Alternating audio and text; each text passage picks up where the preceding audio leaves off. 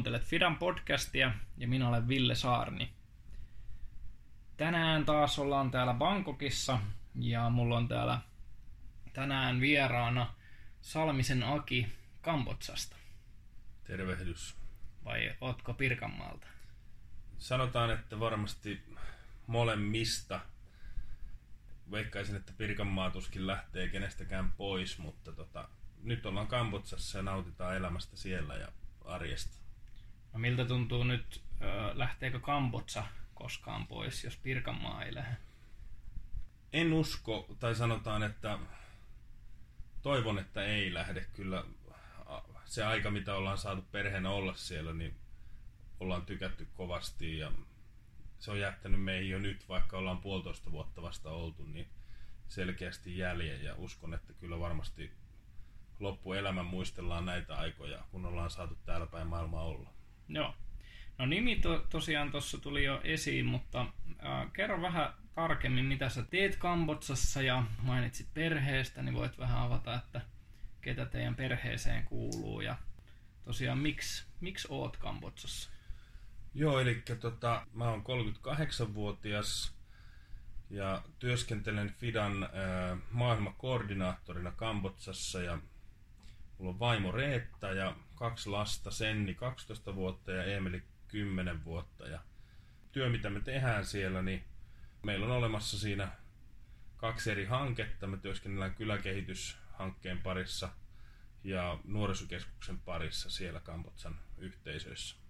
Tuossa aikaisemmin tällä kaudella on itse asiassa kuultukin teidän lasten jakso. Ootko jo tässä kohtaa itse kerennyt sen kuulla? Joo, kuuntelin, kuuntelin ja tota, se on jotenkin kiva, kiva kuulla, miten omat, omat lapset suhtautuu asioihin, kun ne puhuu vieraan ihmisen kanssa, eikä meidän kanssa, vanhempien kanssa. Että, että tota, ja jotenkin se, että kun me vanhemmat ei ole paikalla, että kuinka he, he tuo erilaisia asioita esiin ja kuinka vapautuneesti he puhuu vieraalle ihmisille silloin, kun me ei ole mukana. Että joskus tuntuu, että eikö näistä lähde mitään irti, mutta kyllähän ne on semmoisia, että tuntuisi irtoavan. Kyllä. Tota, mitä sä teit? Uh, sanoit, että sä oot nyt puolitoista vuotta ollut Kambodsassa ja, jo. Tai ootte ollut perheenä ja tykännyt täällä olla, mutta mitä sä teit ennen, ennen tätä? No mä oon tehnyt, sanotaan, että 16-vuotiaasta lähtien aika lailla laidasta laitaan kaiken näköistä. Että 12 vuotta ennen tänne lähtöä mä työskentelin valiolla ja tota, samalla opiskelin itselleni kaksi ammattia ja mitä sä opiskelit? Mä oon opiskellut audiovisuaalisen viestinnän tutkinnon ja sitten tota, mä oon ympäristötekniikan insinööri myös koulutukselta. Okei. Okay.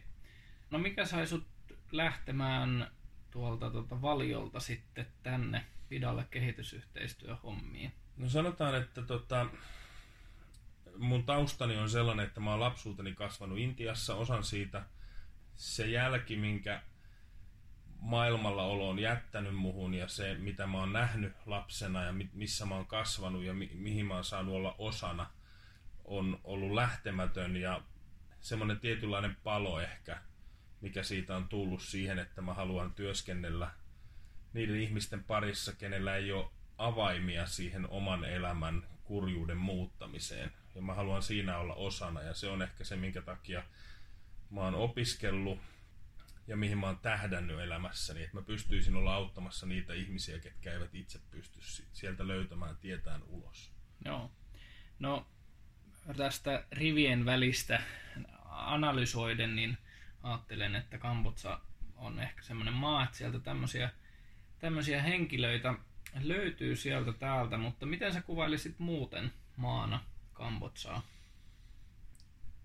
Kyllä Kambotsa on mun mielestä niin kuin se on hyvä maa toimia, se on helppo maa toimia.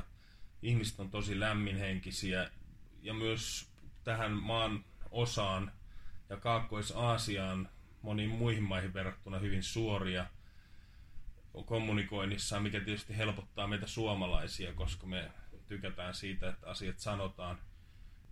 Maassa itsessään näkyy tietysti nämä kansanmurhan jäljet ja jokainen ihminen, ketä me kohdataan, niin heillä on jonkunlainen kontakti siihen, joko henkilökohtainen tai vanhempien tai isovanhempien kautta tuleva. Ja kyllä se tietysti näkyy siinä kaikessa tekemisessä ja siinä kulttuurissa, mutta erittäin hieno maa ja erittäin paljon pidän siellä olemisesta ja näiden paikallisten kanssa työskentelystä, että on erittäin hienoja kollegoita.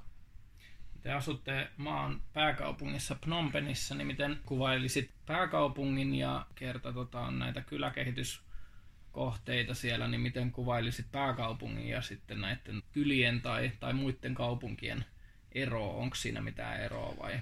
No Phnom Penhhan on, joku voisi tälleen sanoa, että tota, se on vähän niin kuin Kambotsan Tampere. Se on niin kuin... Kukakohan se joku olisi? No mä voin vaikka jo sanoa, jos ei kukaan muu sano, mutta tota, se on pieni suurkaupunki, jossa on, on, on niin kuin elämän sykettä, mutta se on hyvin maanläheistä. Se ei ole sellainen suurkaupunki, vaikka siellä asuu kaksi miljoonaa ihmistä, niin se ei kuitenkaan ole sellainen metropolimainen suurkaupunki, vaan se on hyvin, niin kuin, hyvin maalaiskaupunkimainen, vaikka onkin suuri. Ää, mutta ero sitten taas maaseudulle on erittäin huomattava. Maaseutu on hyvin köyhää, hyvin kehittymätöntä ja edetään pienissä kyläyhteisöissä – se on semmoinen tietynlainen aikamatka, kun siitä lähdetään tunnin ajomatka pääkaupungista, niin ollaan yhtäkkiä 50-60 vuotta taaksepäin ajassa, jossa ei, ei ole niin koneellistettua tai muulla tavalla kehittynyt se yhteiskunta. Kuinka monta kilometriä taittuu tunnissa?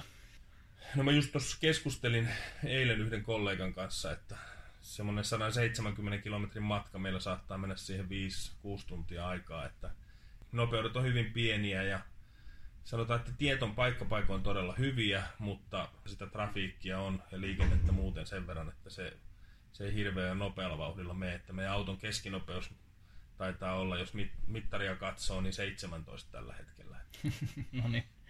Me tuossa uh, ykköskaudella haastateltiin itse asiassa mun isää, Saarni Jarmoa, ja puhuttiin paljon kaikesta muustakin, mutta puhuttiin myös Kambotsasta, niin voitte käydä kuuntelijat sieltä kuuntelemassa, että miten Jarmo kuvaili maata ja verrata sitten tähän Aki, Akin kuvaukseen, että onko jotain samankaltaisuutta vai onko jotain erilaisia näkökulmia. Mutta tota, tästä Aasin sillan kautta niin päästäänkin ehkä siihen, että tosiaan Fida on jonkun aikaa jo tehnyt Kambotsassa työtä, niin onko siinä tapahtunut jotain muutoksia – tai nyt et ole vielä ollut hirveän pitkään, mutta luulen, että olet jotenkin voinut tutustua vähän siihen historiaan. Niin onko jotain muutoksia tapahtunut tuossa työssä, mitä FIDA tekee Kambodsassa?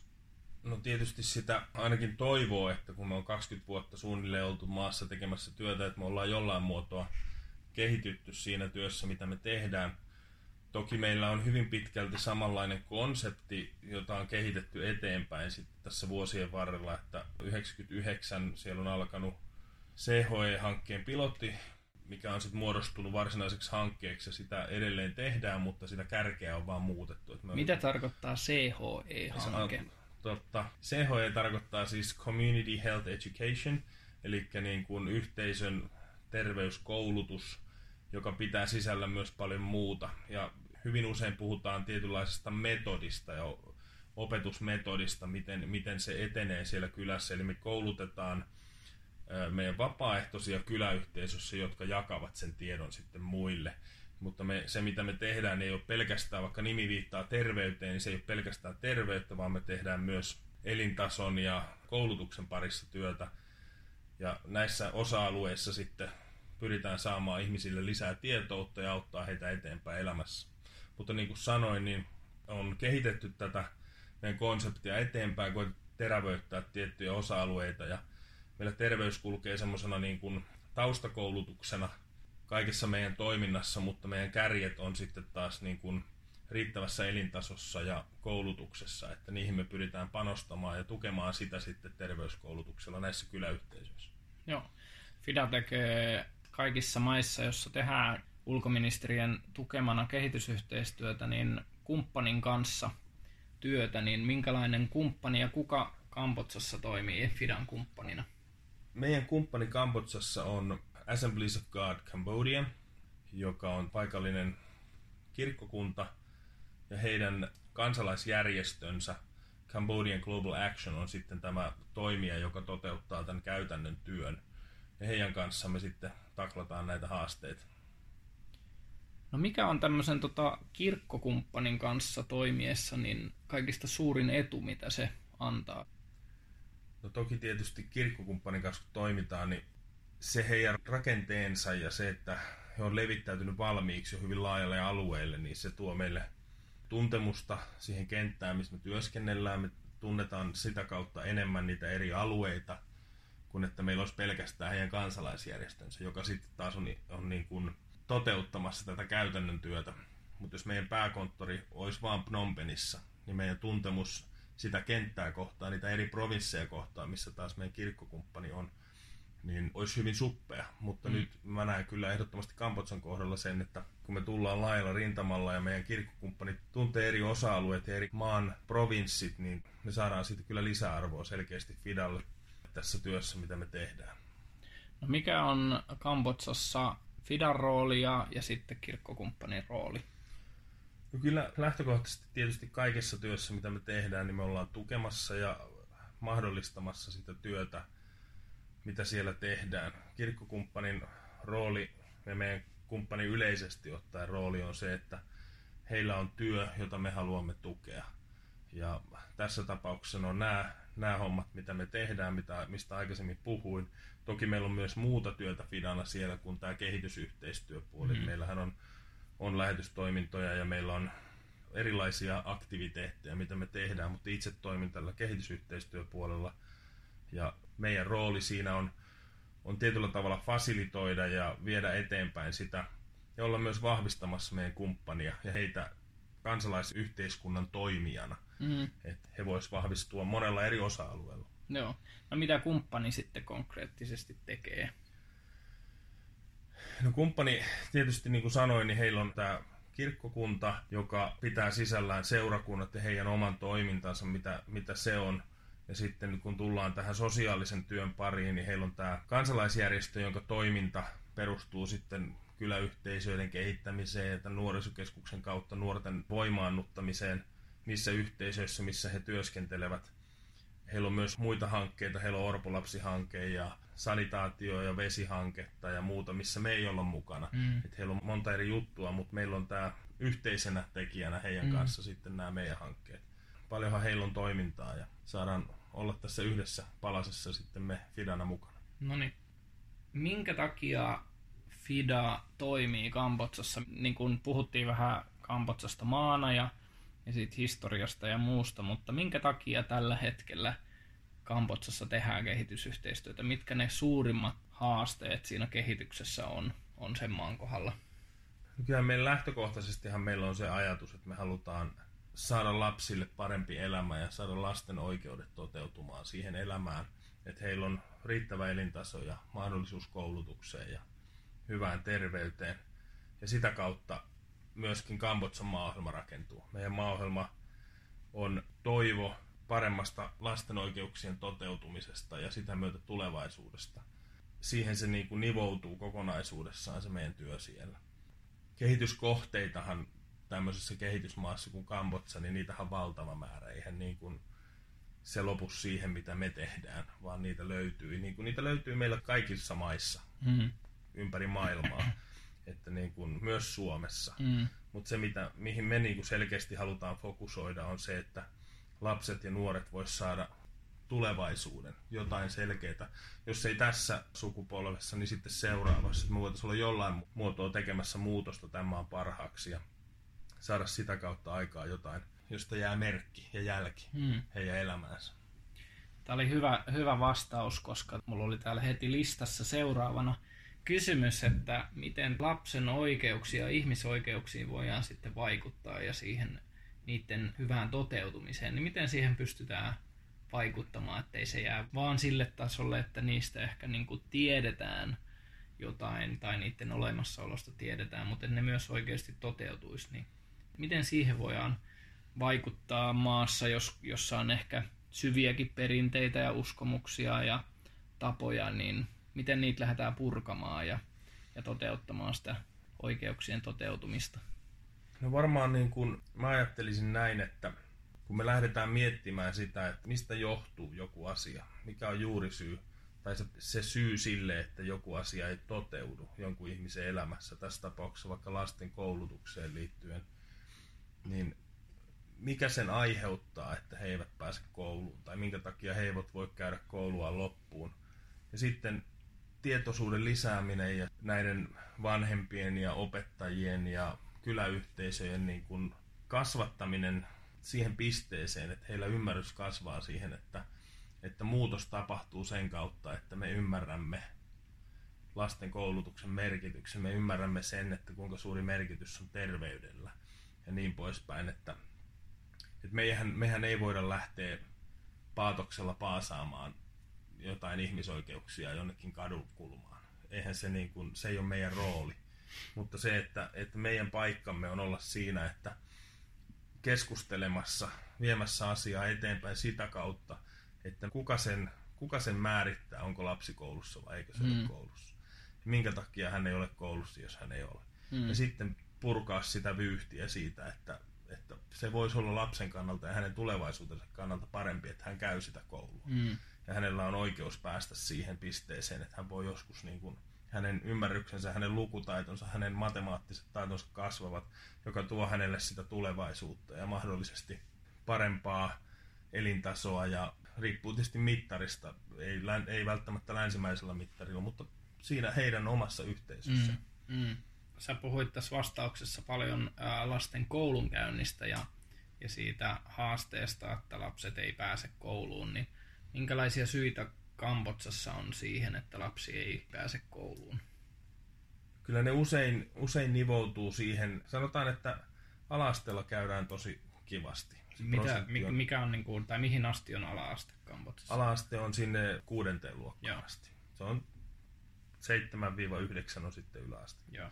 Sitten yläasteen aikana rupeaa tulemaan sitä koulusta putoamista ja poisjäämistä. Ja usein ne syyt on siihen, että lapset lähtee töihin. Ja siinä tullaan sitten siihen perheen tulotasoon ja kaikkeen siihen, että toki tietysti se muutama satanen vuodessa lisää, niin sehän on tosi mm. kiva, mm. kiva lisätulo, mutta pitkässä juoksussa sitten, jos sitä niin kuin katsotaan isossa kuvassa, niin se, että lapsi käy sen koulutuksensa ja hän saa peruskoulun käytyä ja hänen ymmärryksensä kasvaa sen koulutuksen myötä ja hänen mahdollisuutensa myös aukenevat suuremmiksi niin sitä kautta se tulevaisuus voi olla täysin erilainen kuin se, että lähdetään sinne kouluun. Mm. Mut ja se, ehkä ne sataset muuttuu niin kuin joiksi, joiksikin tuhansiksi. Toivottavasti, mutta se, että perheen tulotaso ei ihan hirveä ole Kambotsan mm. maaseudulla. Puhutaan puolesta toista kahdesta tuhannesta vuositasolla. Mm. Niin, niin se, että jos se lapsi tienaa yläasteen aikanaan, kun hän lähteekin töihin, niin ymmärrän sen sinänsä, että se on merkittävä mm, tulotason nousu, mm. mutta, mutta sen lapsen tulevaisuuden kannalta niin äärimmäisen tärkeää olisi mm. päästä tekemään se koulu loppuun. Sen jälkeen kyllä kerkee tehdä töitä, nimimerkillä kokemusta on.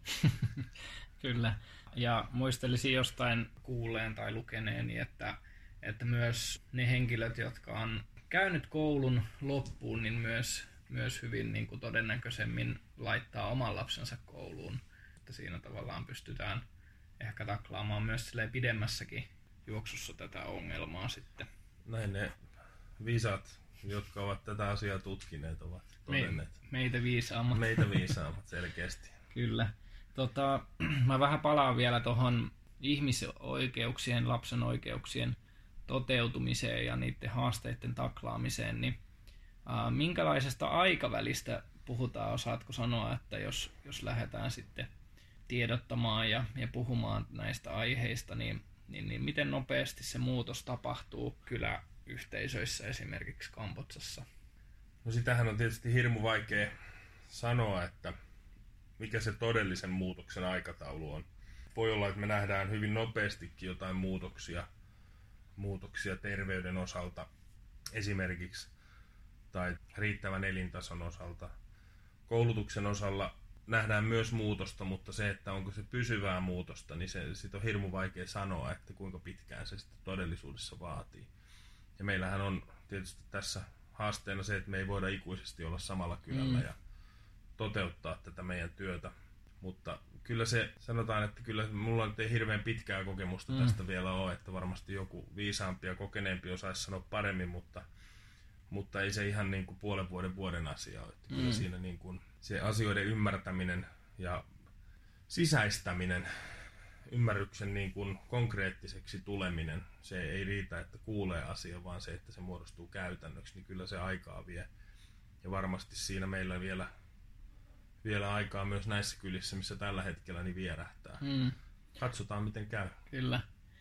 Me ollaan aika paljon puhuttu tässä nyt haasteista ja työhön liittyen varsinkin ja kehitykseen liittyen haasteista, niin, niin mikä on sulle sitten semmoinen asia, mikä tuo toivoa, että sä jaksat odottaa sen vuoden, että joku muutos tapahtuu ja näet jotain positiivista muutosta, niin mikä saa sut jaksamaan? Kyllä ne on ne tarinat, mitä me saadaan kyläyhteisöistä ja yksittäisiltä perheiltä siitä, että isä ja äiti on voinut palata kotiin, kun me on aloitettu yhdessä jonkunlainen elinkeinoharjoittamisaktiviteetti heidän kanssaan. He on kasvattaa kaloja esimerkiksi ja he on tehnyt laskelmia, että he tekee toisen kala-altaa heidän pihaa ja sitä kautta he voivat molemmat olla kotona siellä omassa kylässä ilman, että heidän täytyy olla rakennuksilla töissä kaupungissa Mm. ja perheet yhdistyy ja löytyy semmoista niin kuin näkökulmaa siihen elämään, että hetkinen, että tässä meillä on mahdollisuuksia, me ollaan opittu jotain, mä oon saanut tietoa, jota mä en ole ennen uskaltanut tätä, koska mä en ole tiennyt, mutta mm. nyt Mm. mä tiedän ja mä osaan ja mä uskallan heittäytyä tähän ja tätä kautta meidän perhe voi paremmin. Niin Mm. mm. kyllähän ne tietysti näähän on ihan mahtavia tarinoita ja näitä mielellään kuulee ja Mm. sitä kautta tietysti saa omaan työhönsä lisäpontta ja pääsee siinä myös sivusta katsomaan ja nauttimaan siitä, että kuinka hienoa työtä meidän kumppani myöskin tekee siinä maassa. Joo. Mennään vähän henkilökohtaisemmalle tasolle, niin jos unohdetaan työ ja, ja ne työn tulokset, niin mikä saa jaksamaan yleensäkin elämässä? Aki Salmisen. Se on hyvä kysymys ja sitä tietysti on hyvä aina välillä pohtia ja pysähtyä miettimään. Mähän on semmoinen persona, että mähän painan höyryllä eteenpäin ja mä en paljon niin kuin välttämättä aina muista pysähtyä. Mä en ole kauhean filosofinen ihminen, mutta tota, kyllä tietysti oma perhe, oma vakaumukseni, oma usko Mm. kristittynä on semmoisia asioita, mitkä, mitkä antaa mulle elämään pohjan, mitkä Mm. antaa mulle elämään niin kuin merkityksen Mm. ja niiden kautta mä rakennan omaa tulevaisuuttani Mm, ja mm. omaa toivoani ja pyrin sitä kautta niin kuin löytämään omaan elämääni mielekkyyden. Ja toki tietysti aina se omien lasten katsominen ja niiden kasvaminen ja niiden menestyminen ja niiden sopeutuminen esimerkiksi tähän uuteen tilanteeseen, missä mm. me nyt puolitoista vuotta ollaan oltu, niin kyllähän ne on semmoisia asioita, mitkä tuo itselle semmoista rikkautta elämää ja niiden kautta pääsee aika paljon niin kuin ponnistamaan eteenpäin. Mm. Sua vähän tuntien, niin lisäisin ehkä vielä listaan semmoisen asian kuin ruoka. Ruoka on... Pitääkö paikkansa? No ei sitä pääse kieltämäänkään ja varmasti jos ulkomuotoa katsoo, niin joku voi myös yhtyä tähän asiaan. Ja tota, toki myös sitten täytyy sanoa, että rakas harrastukseni nykyään vain kuunteluasteella, niin musiikki on semmoinen, mikä tuo mulle paljon lisäarvoa ja, ja sen kuluttaminen ja ne omat mieltymykset siinä, niin kyllä se hyvin äkkiä nollaa ajatukset, kun pistää vähän rock'n'rollia korviin ja nauttii elämästä. No niin. Tosiaan puolitoista vuotta olette ollut perheenä nyt Kambotsassa ja Phnom Penhissa, niin mitä sä oot oppinut jotain uutta? Muutakin kuin sanomaan Khmeriksi päivää ja kiitos. No varmaan tota pitkämielisyyttä, oman itseni tuntemista ehkä semmoisilla niin alueilla, mitä mä en ole aikaisemmin osannut havaita näin aikuisiällä, aikuisikäni Suomessa asuneena, niin itsensä näkee aika eri tavalla, kun tulee eri kontekstia ja eri ympäristöön. Ja, ja siinä löytää itsestään uusia puolia, mitä ei välttämättä siinä semmoisessa tutussa, helpossa ympäristössä tule esille. Joutuu ai- aina aika ajoin pysähtymään, että, että kuka sä oikein ootkaan ja että mistä sä kaveri tuut ja mikä tota, sun elämäntarina on ja mitä sä tässä tilanteessa haluat tehdä ja minkälaisena sä haluat tässä tilanteessa esiintyä. Että mä oon aika semmonen, joku voisi sanoa impulsiivinen kaveri, että mulla hyvin, hyvin nopeasti vaihtelee mun fiilikset Mm. laidasta laitaan. Että, mutta sitä tässä taklataan ja sen kanssa eletään. Että kyllä se omat haasteensa tietysti tuo, mutta kyllä se tuo myös paljon hyvää siinä mielessä, että mä osaan myös nauttia hetkestä aika kivasti. Joo. Mitä sä sanoisit, nyt pääset puhumaan vähän muiden puolesta, mutta että mitä sun perheenjäsenet ja kokonaisuutena perheenä, niin mitä te olette oppinut ja mitkä on myös ollut sitten semmoiset haasteet perheenä? tämän tota, ympäristön muutoksessa?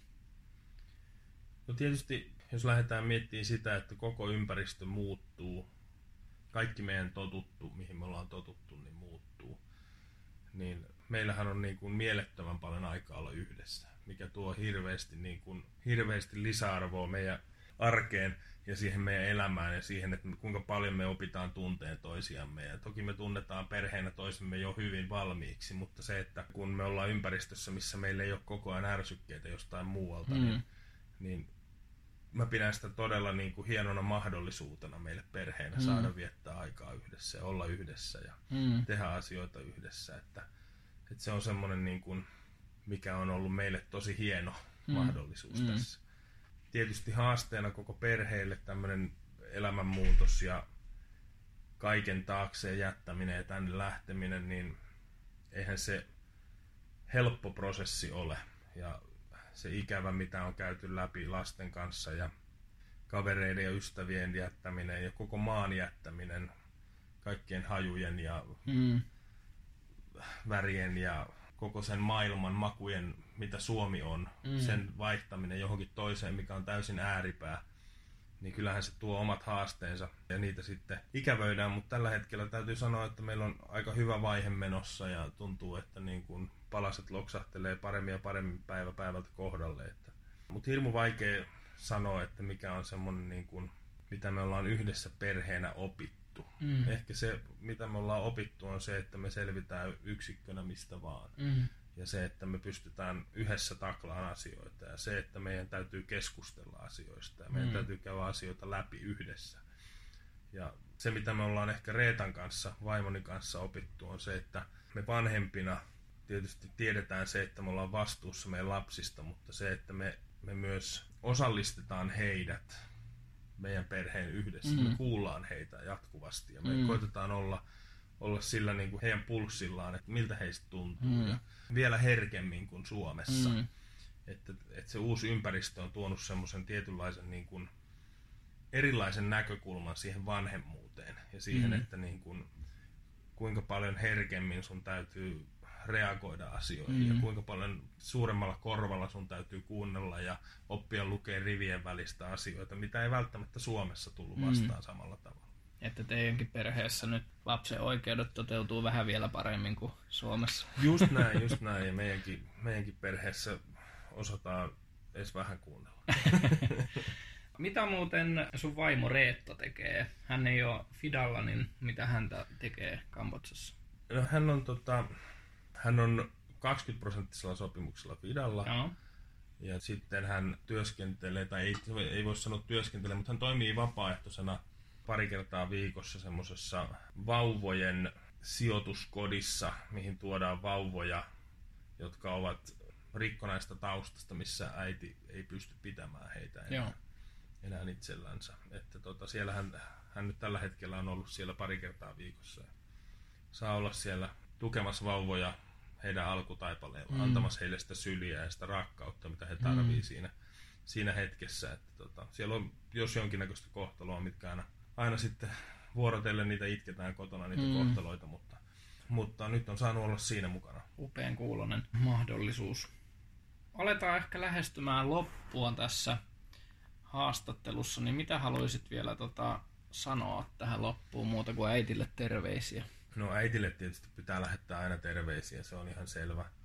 Mutta tota, ehkä tietysti, kun tässä nyt on puhuttu kovasti Kambodsasta mm. ja Kambodsan työstä ja siitä, mitä FIDA siellä tekee, missä me saadaan olla perheenä mukana, niin haluaisin rohkaista kaikkia tutustumaan hieman Kambodsaan ja siihen mm. maahan ja mitä se maa on käynyt läpi ja mikä se historia on ja mistä se maa ponnistaa tällä hetkellä ylöspäin ja löytämään uutta perspektiiviä omaan mm. elämään ja omaan katsontakantaan siihen, että me hyvin, hyvin usein meidän arjessamme upotaan semmoiseen tietynlaiseen seesteisyyteen ja sen arjen pyörittämiseen ilman, että me muistetaan sitä, mitä ympäri maailmaa tapahtuu eri ihmisille. Mm. Nämä on vanhoja asioita jo, mutta samankaltaisia asioita tapahtuu jatkuvasti ympäri maailmaa. Mm. Jotenkin herättää meitä kaikkia, myös itseäni, siihen todellisuuteen, mitä, mitä eri ihmiset joutuu ympäri maailmaa käymään läpi.